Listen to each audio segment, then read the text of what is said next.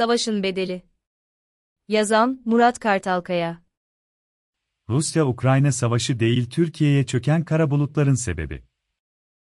Bugün vatandaşın ciğerini delen fiyatlar Kasım, Aralık 2021 döviz hareketinin bedeli.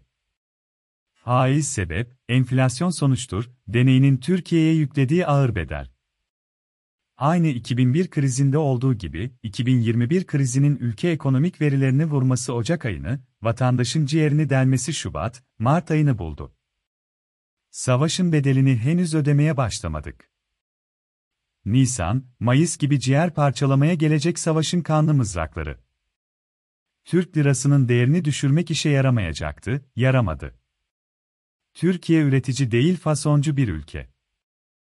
İthalat yapamazsa üretemiyor, ihracat yapamıyor. Kısa vadeli cari dengelenme bir süre sonra daha büyük cari açığa yol açıyor. Hep böyle oldu. 2018 yılı ihracat, ithalat rakamlarına baksın merak edenler. Ocak 2022 ayında bir önceki aya göre sanayi üretimi 2-4 küçüldü. Cari açık, Ocak 2021 ayına göre 5 milyar dolardan fazla artıp 7 milyar doları, yıllık cari açık şimdilik 20 milyar doları geçti. Deney bize pahalıya patladı. Geçen hafta yazdığım gibi bu işin sonu er ya da geç en bir faiz artırımı. Hep beraber naslara karşı gelip günaha girmemize çok zaman kalmadı.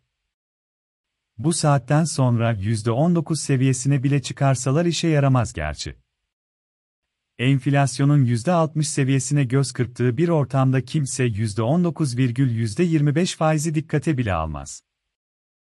MB faizi 250-300 bas puan artırsa boşuna çektiğimiz sıkıntıya yanarız. Hani bir fıkra var ya, A ile kahyası yolda yürüyormuş, bir at pisliği görüp iddialaşmışlar. İşte sonumuz bu fıkraya benzer. KKM hesapları, 4 Mart MB verilerine göre KKM 540 milyar liraya dayandı. Cuma günü dolar 14.75 liradan kapandı. KKM ortalamasını 13 lira alsak artış 3 ayda %14 artış var. KKM ilk dönüşleri 21 Mart ile başlıyor. Dolar 16 lira olsa fark %23 eder. KKM hesabının bir de yıllık %17 faizi var, bunun da 3 aylığı 4.25 eder.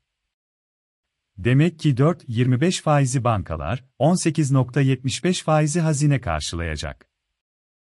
MB faize dokunmasaydı mevduata ödenen faiz yıllık %20,3 aylık %5 olacaktı. 3 ayda %5 yerine faizi %23 çektiler. Vallahi nas çarpacak hepimizi. Peki ya bundan sonra? Şimdiye kadar yaşananlar Aralık 2021 ayına kadar yapılan hataların bedeliydi. Şimdi bu hataların savaş ile çarpan etkilerini görme zamanı. Savaşın etkileri ülke verilerinde Mart ayı ile birlikte, vatandaşın cebinde Nisan ayı ile birlikte hissedilecek. Savaş ile tüm dünya fiyatlarında aynı 2020 Mart, Nisan aylarında Covid salgınında olduğu gibi panik ve kar amaçlı fiyatlamalar oluştu. Geçen hafta sonu gelen gevşemeler bu fiyatlamaların kırını cebine koyma hareketiydi büyük olasılıkla. Savaş bu hafta bitse bile dünya finansal piyasaların dengelenmesi yıl sonunu bulacak sanki. Geçen hafta dünya piyasalarında gördüğümüz panik fiyatlamalar fazla mı abartılıydı? 2022 yılının tamamını erken mi fiyatlamıştı yoksa daha olacakların yanında sinek vızıltısı mıydı? Zamanla öğreneceğiz. Bana tüm yılın erken fiyatlanması olasılığı daha yüksek geliyor. Körfez krizinde, Covid salgınında böyle oldu çünkü. Bu erken fiyatlama dünya enflasyonu ciddi yukarı itecektir. Amerika Birleşik Devletleri enflasyonu %8, AB enflasyonu %6 seviyelerine ulaştı. Enflasyonun bu kadar yükselmesi faiz üstündeki artış baskısını daha da artıracaktır. Savaşın uzaması faiz artış oranını düşük tutarken savaşın ivme kaybetmesi faiz artış oranını yükseltecektir. Türkiye'ye gelecek olursak, hem emtia ve gıda fiyat artışından hem kur artışından çifte kavrulmuş etkilenme şansımız oldukça fazla. Fiyatlara yapabileceğimiz bir şey yok ama kur artışını engelleyebilir miyiz? Türkiye'de yabancı yatırımcı olmadığı için kriz veya güvenli dünya limanlarında faiz artıyor diye kaçacak kimse yok. Bizim sıkıntımız yüksek maliyetlerimizin enflasyonist etkisi ve dövizin ülkemizde olmaması. Biliyorsunuz, az olan değerlidir. Türkiye'de döviz yok. Dış borcumuz devasa boyutta. Yap işlet devlet ile müteahhitlere de döviz borçlandık.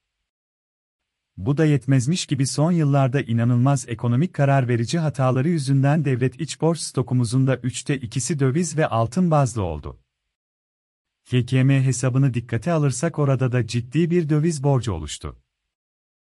540 milyar lirayı 13 ortalama ile dikkate alsak 41 milyar dolar eder.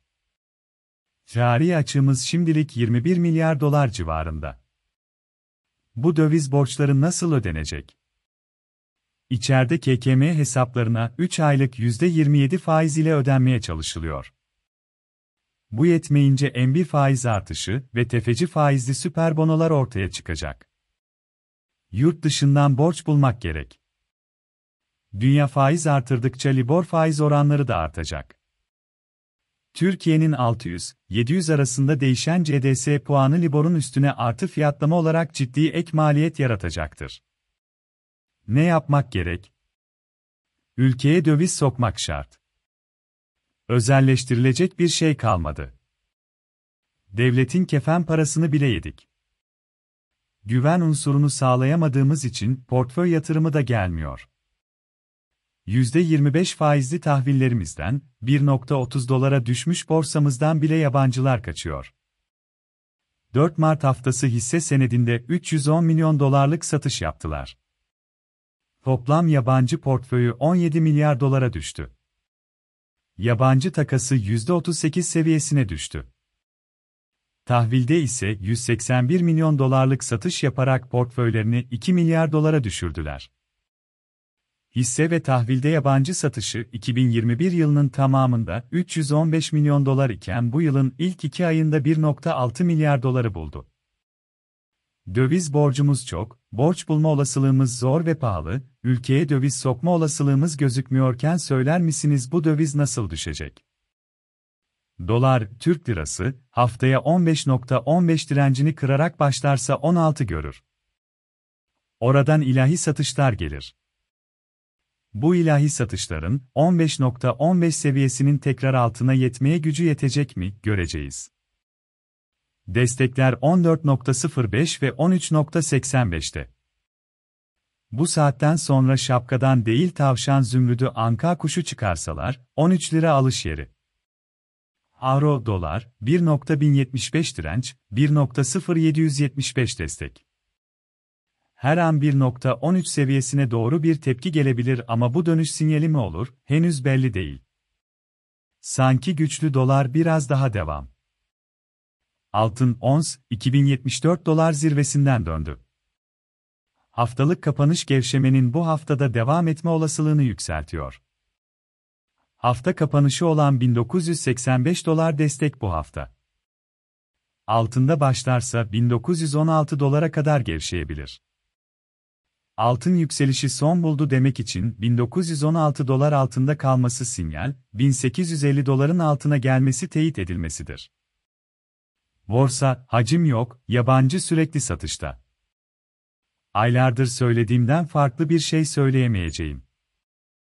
1850 puanın altına gelmesi gözlerinizi 4 değil 8 açmanızı gerektirir.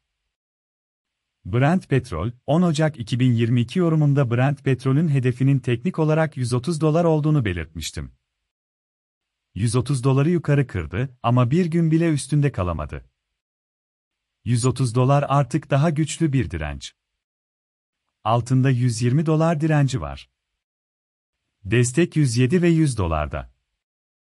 Amerika Birleşik Devletleri 10 yere tahvil, tahmin ettiğimiz gibi faizi 1.74 desteğini kırmadı ve bu seviyelerden güçlü bir satış geldi. 1.98 üstünde tutunarak haftaya başlarsa direnci 2.07 ve 2.12. Destek ise 1.90'da.